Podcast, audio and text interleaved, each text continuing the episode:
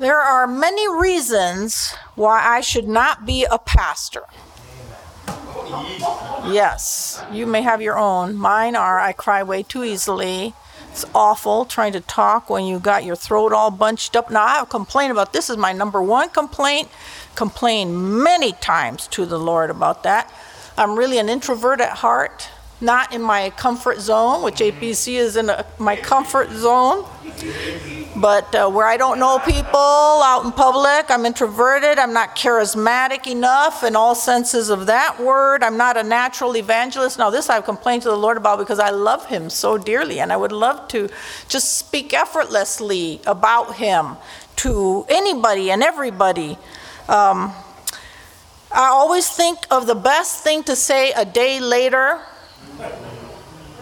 I was talking with an angry man in the neighborhood over here in Sacramento, and then I woke up the next day and said, should have said this and this and this, or asked this question. And I can come up with more reasons why I should not be a pastor. Being a woman, by the way, is not one of them.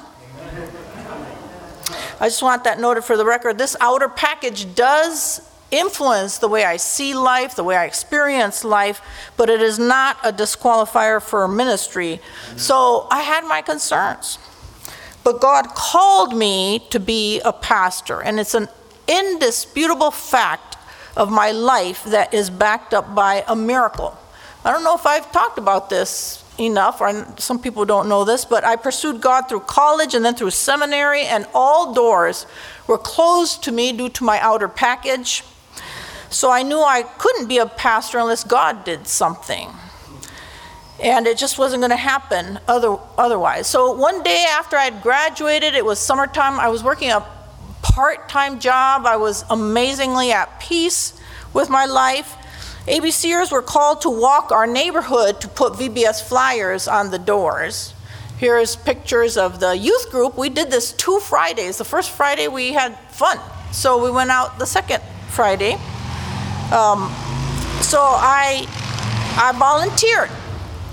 I was walking with my partner, I want to say it was Alice Blackwood, and we were walking on our assigned path, which I think was Sacramento, when another ABC team came down the street in a truck. And they stopped when they saw us, and the driver told a joke, and we all laughed. And then that driver went to Pastor George that week and said, you know, Connie should be on staff here. I'll pay for her salary. And he did that for 12 years. It was my personal miracle. My personal miracle to confirm my call. And it knocked me out. I couldn't remember interacting with this man. He never really came to Sunday services. He had never, to my knowledge, seen me teaching or preaching or anything. But that man and a church that had already worked through the issue of women in leadership opened the door to me. And I knew that it could not have happened without God's hand being in it. So I've held 2 things in tension. One is the reasons why I should not be a pastor. I'm not gifted enough. And then the call of God on my life. So which one do you think should win that tug of war? Be careful how you answer that. And remember what you thought should be the right answer at the end of the sermon. I won't turn it back on you is what I'm saying.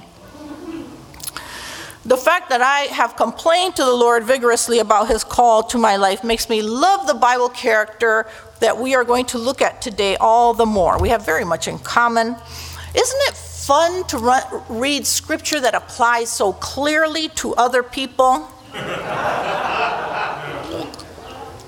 You're saying, I wonder if that person's listening because the Bible's talking to them. They better be paying attention. But before we read our passage today, I want you to know that this scripture applies to you personally. This challenge of God that we are about to hear, this saying yes to God's calling, this tug of war between our gifting or our lack of gifting and a call of God applies to you as much as it does to me.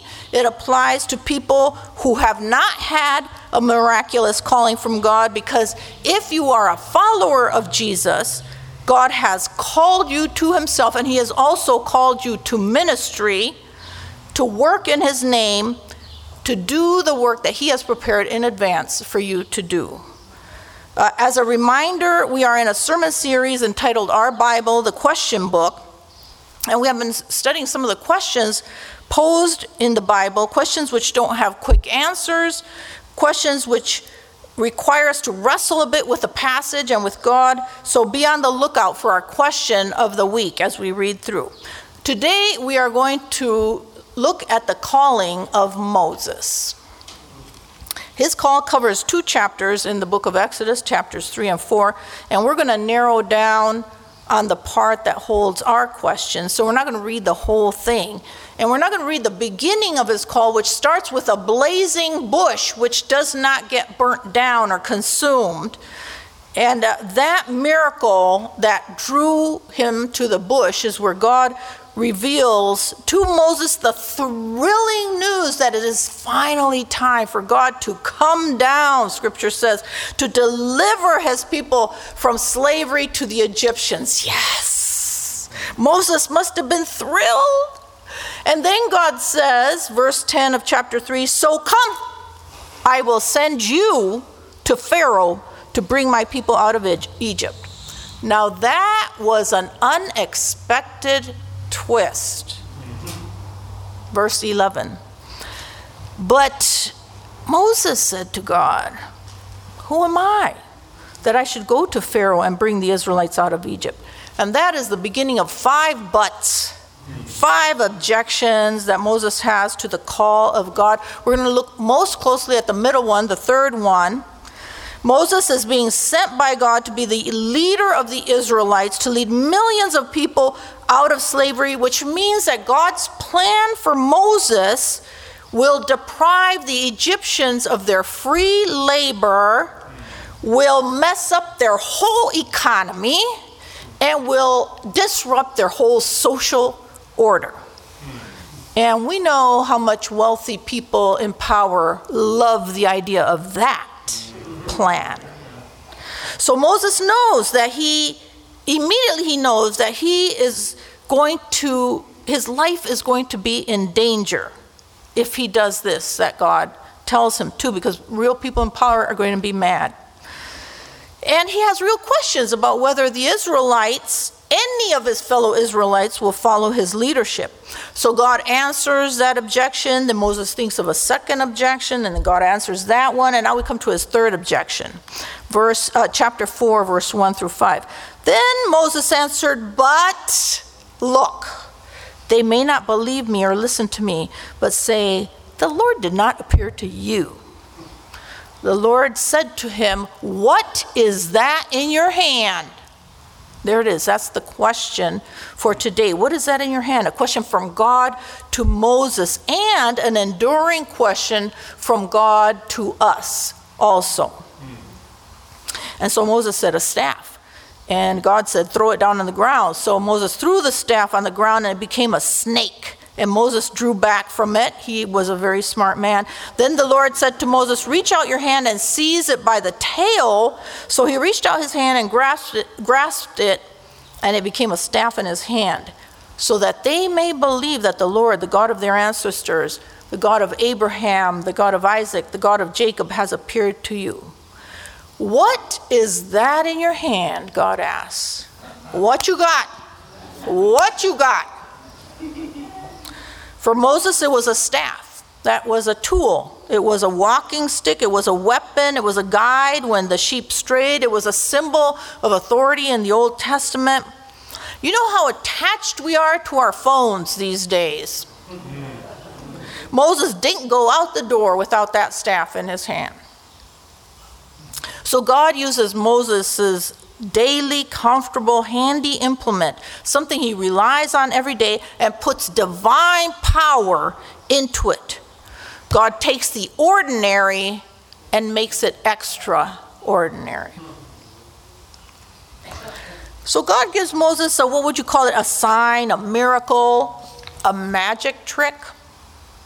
You know, I was impressed that Moses actually did grasp the tail of that snake. I'm saying it's a tail. That's where I would have grabbed. If I grabbed that snake, got to give him kudos for that act of obedience. What is interesting about this sign is that when it is used later on, it's used in front of Pharaoh, and it's Aaron who throws down his staff, not Moses. And then Pharaoh summons all of the magicians and the wise men around him, and they do the same thing, throw down their staffs, and they become snakes. And then Aaron's snake gobbles all the other ones up. And Pharaoh is unmoved by it all. The Bible is very negative about sorcery. There are strict commands against it. So why would this be the sign? Well, Moses was being sent into a wider Near Eastern world where that the world responded to manifold expressions of ritual magic. So this sign would resonate in ancient Egypt, where religious traditions were steeped in practices of magic. And in fact, the snake in that culture was believed to have divine properties, and there was a snake with its wings outstretched, a snake on the throne of Pharaoh, kind of implying protection over Pharaoh. But Moses didn't appeal to any divine entities of Egypt when he did his sign. He didn't do a spell. He didn't say an incantation. It was a sign that demonstrates that power comes from God alone. That was an impressive sign. I think it was a sign first and foremost to Moses, to convince him to go on behalf of God. And before Moses can say a word, God continues, verse 6 in chapter 4. Again, God said to him, "Put your hand inside your cloak." He put his hand into his cloak, and when he took it out, his hand was diseased, as white as snow. Then God said, "Put your hand back into your cloak." So he put his hand back into his cloak, and when he took it out, it was restored like the rest of his body. If they will not believe you or heed the first sign, they may believe the second sign. If they will not believe these two signs or listen to you, you shall take some water from the Nile and pour it on the dry ground, and the water that you shall take from the Nile shall become blood on the dry ground. So God gives Moses two bonus signs. The Bible doesn't record that the second one was ever used, but the first and third ones were. Three miraculous signs. Was Moses convinced? Verse 10. But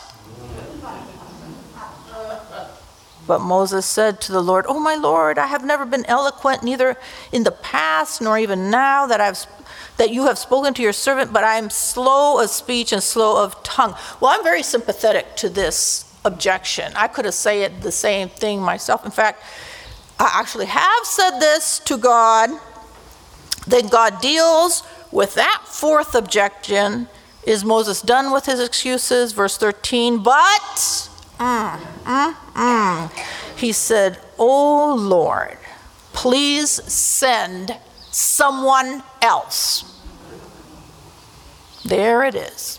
Now we are truly at the heart of Moses' objections.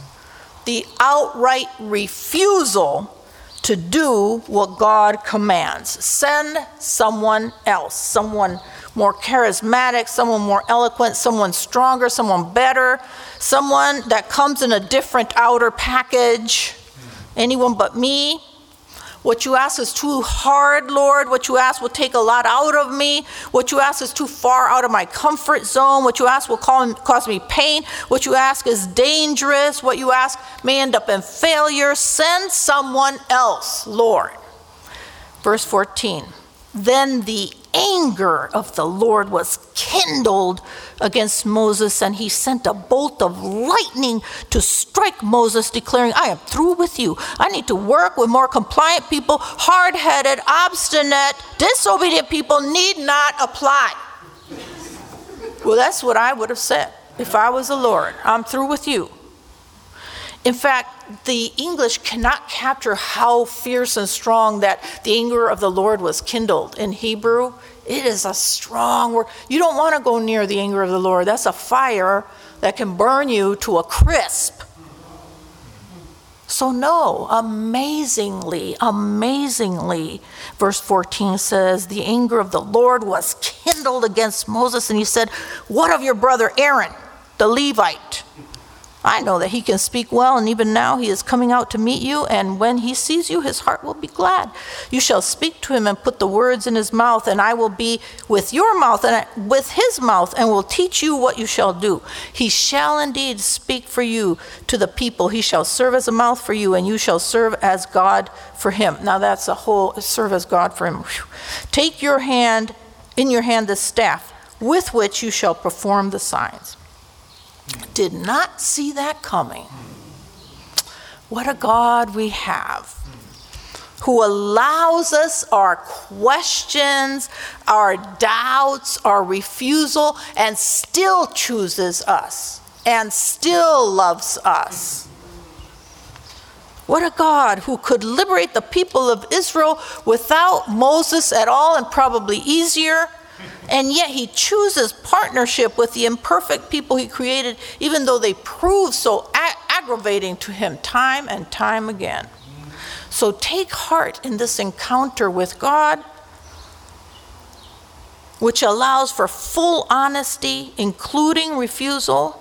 At every objection, look at God working with Moses without forcing him. Even when his anger burns, God does not overwhelm Moses with his superior power. What we see in this back and forth with Moses is that God reveals him not simply at the divine initiative, not simply when he chooses the time and the place to reveal himself, but he reveals himself in interaction with a questioning human entity. And if Moses had simply said yes the first time, if he was passive in the presence of God, if he was thinking his own resistant inner thoughts and keeping his churning turmoil inside and acquiescing without being true to himself, the possibilities of God revealing himself further would have closed down altogether. Moses has real fears, he has real qualms, and he is allowed to bring those to God, and he is allowed to refuse. By being honest, by pushing back on God, Moses learns more about God than he would have known otherwise, and therefore he knows God better and he knows God deeper.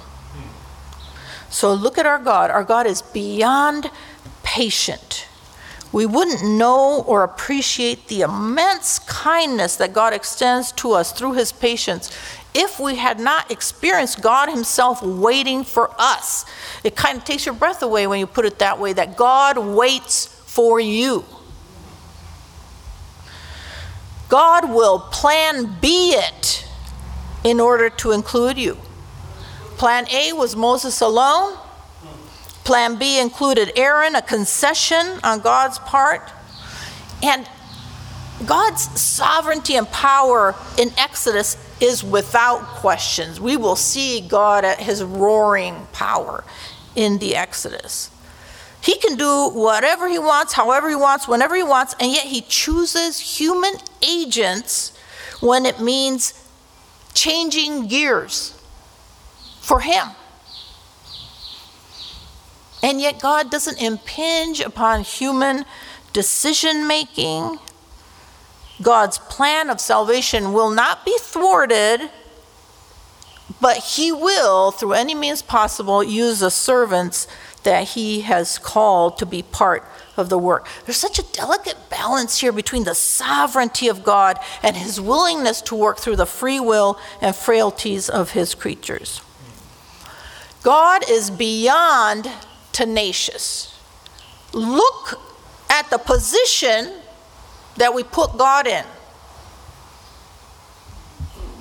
That's God there and us.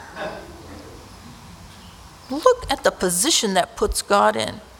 Now at this point in time, Moses had made a home for himself away from Egypt.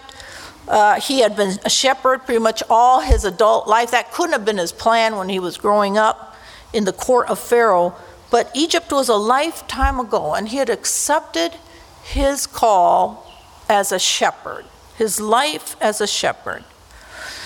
These wilderness seasons of life where life turns out different than expected, where life seems to pass us by, these long years passing without much happening. Moses had all of that plus change, and yet those years were not lost. Moses was learning something in the wilderness season over those long, unbroken years. He was learning something of the patience that he would need for his new task. He was learning skills that he would use to guide and care for God's people.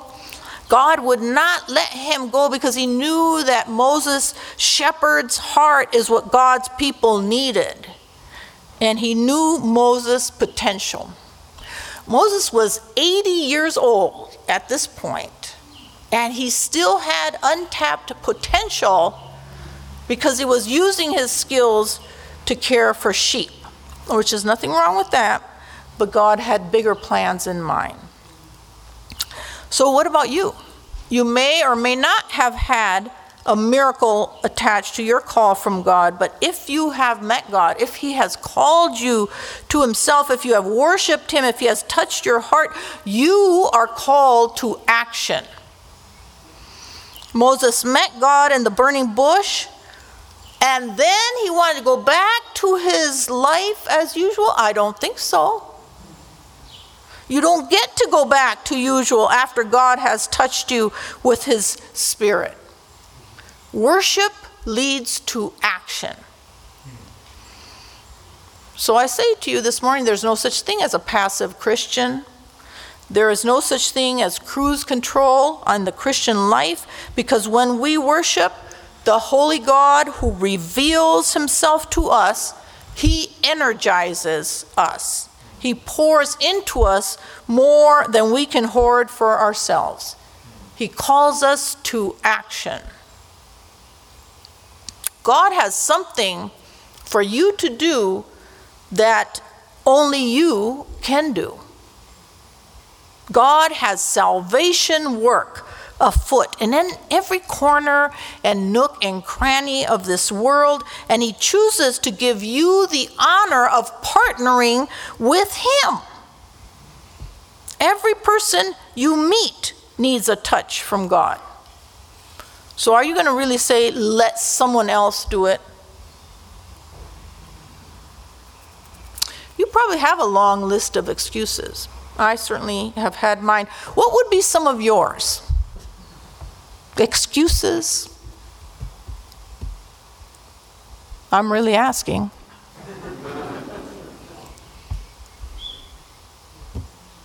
Nothing. You guys are just going to say yes without objection? What? Oh, you don't even need to listen to this sermon, people. Let's go and do something for the Lord. Right? Okay, somebody was going to say something over here. Excuses. Too old.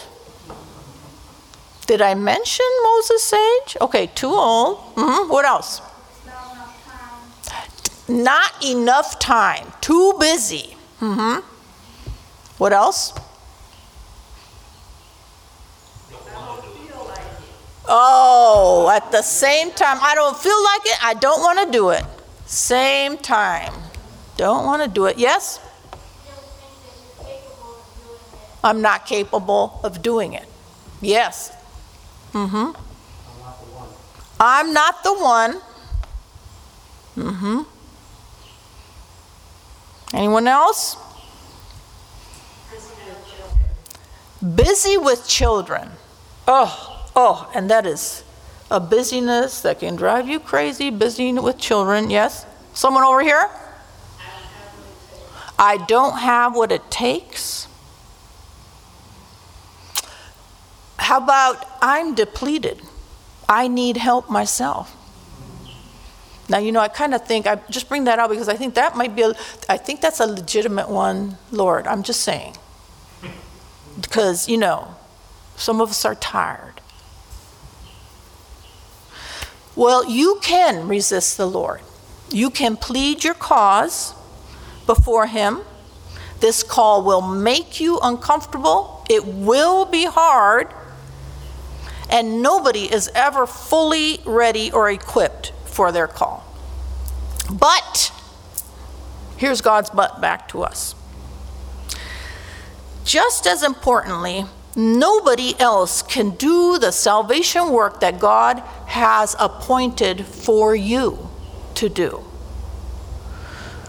You see, you are uniquely qualified and suited for his call because only you hold your places in your circles around, of people around you. Only you have the relationships you have. There's no one else who has the opportunities that you have. Only you can talk to that coworker or to that fellow student. Only you can make eye contact with that homeless person and smile. They may only have one smile that day. Only you can notice that child. Only you can pray for that person. They didn't want to go to the pastor. They came to you to talk to you. They opened up to you. Only you have your connections. And people today in your circles need God's salvation as desperately as slaves needed their liberation. And no one else can touch the people God wants to love the way you can. Now, here's the good news. You are only responsible for the ordinary. The divine power of salvation belongs to God alone. You are responsible for ordinary acts of obedience, and God will do the extraordinary. God will match your weakness with his power. Worship calls you to action. So, what you got? Let's bow our heads. Here we are, Lord, a motley crew. Can you possibly use us? Please give us many, many opportunities to share you with others. And we can't wait to see what you do through us. In your name we pray. Amen. We meet in Altadena every Sunday morning at 11 a.m. Pacific, both in the sanctuary and on YouTube. Most other events will be starting up soon, but if you need prayer now, please reach out to us at AltaBapPrayer@AOL.com. And again, as always, we pray God's blessings on you this week.